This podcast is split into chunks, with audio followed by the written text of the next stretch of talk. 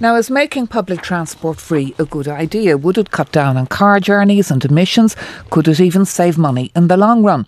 Well, not so, according to a report commissioned by the National Transport Authority and referenced by Green Transport Minister Eamon Ryan earlier this week, saying free fares would lead to a drop in active travel, like walking and cycling, and an increased level of unnecessary trips.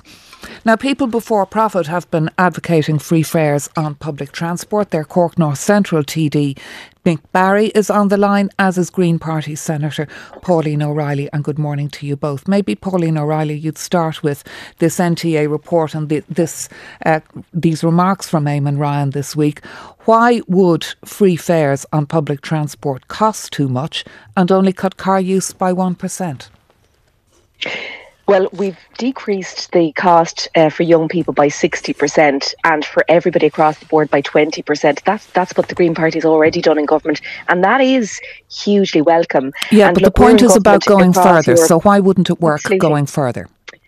Absolutely. Well, uh, but part of the reason there is that we need more bus routes. We need more public transport in Ireland. We have decades where there's been no advancement in public transport. So actually, where a lot of the funding needs to go in is in providing more people with accessible routes, and that's what we're doing. So we have one new bus route every week. Um, over last year and this year across rural Ireland, and that's actually what we need to do you can see in so we some don't have the particular capacity. countries, In other words, is that what you're saying? We, we, don't have. we, we need we need yeah we need to focus on capacity for Okay. people and at the moment we have seen a, a massive increase in people using public transport and as a responsible uh, politician you need to ensure that people have access to public transport if you put your money into something else first actually right. what you see is people who are you know not having uh, access to public transport, they're the people that lose out and, and i don't think that that's a responsible way to behave when it comes to transport So, Mick Barry, not a responsible way to behave uh, um, in terms of transport. The capacity is the issue, and that's what needs the money now. Well, I would say, Anya, that this is uh, quite a surprising report uh, from Ernst and Young, um, because across Europe, more cities and more governments are opting uh, in favour of uh, free public transport under pressure from their populations, and are reporting significant successes. Uh, for example, in Germany during the summer, uh, you had a cheap fares as opposed to free fares policy. It was implemented for a period of three months. Um, it resulted in a reduction in carbon emissions, uh, 1.8 million tons of carbon emissions, a hugely successful uh, climate uh, policy. And the Chancellor said one of the best things that they had ever done. In Spain now, it's being introduced uh, largely as a cost of living measure. It was done as an experiment between September and Christmas, and so successful was it there that it's now being introduced again on a trial basis for the entire year of 2023, and is proving very popular for people who are very hard pressed with the cost of living uh, crisis and we're switching from the expensive car to the All free right. public transport. So, look, we'll have a read of this report. Uh, and we will study it, but uh, I think the, the, the, the results of it are quite surprising given the international evidence. And Senator Pauline O'Reilly, if it's been such a success, a public transport ticket for 49 euro a month in Germany, or in Spain, free train transport, such a success they're extending it. If it works there, why wouldn't it work here?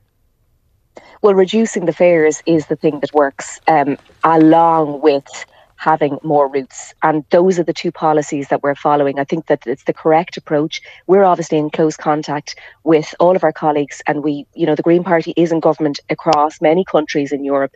So um, we're we're keeping a close eye on things. But at the moment it the evidence seems to suggest that you reduce the fares, which we've done.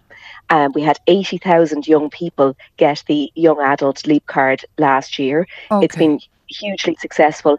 And so let's really focus now on making sure people across the country, inside and outside of the capital city, have access to public And that's transport. what the Greens are saying. But people fair. before profit are, are, are talking about free fares. And the, the, the other question a lot of people have is when the Minister said that if uh, we introduced free fares, we'd see an increased level of unnecessary trips.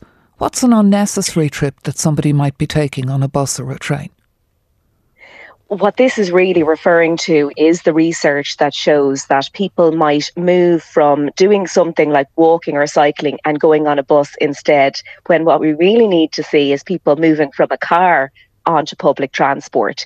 So um, if if everything, you know, if we had every single uh, person in the country who had access to a bus, um, that might be a different situation, but that's not where Ireland is. All right. Uh, 53% of people uh, outside of the, those urban centres had access to public transport before the Greens came into government and connecting Ireland. All right. Um, Let Mick Barry come in on that point, though, in, in, in, fairness. Mick Barry. So, in, in fact, the unnecessary trips would be people stopping walking and cycling and going on the bus instead, and that's not necessarily better.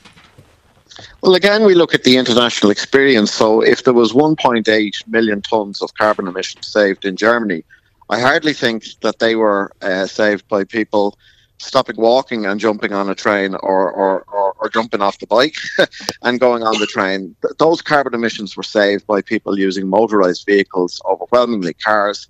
Uh, and in fact, uh, the uh, reduction in car use during those three months was 10 times greater than uh, was indicated would be the case here by Ernst & Young. So we'll read the reports, but I think that, that there would be a lot of questions over the findings mm. based on the international experience.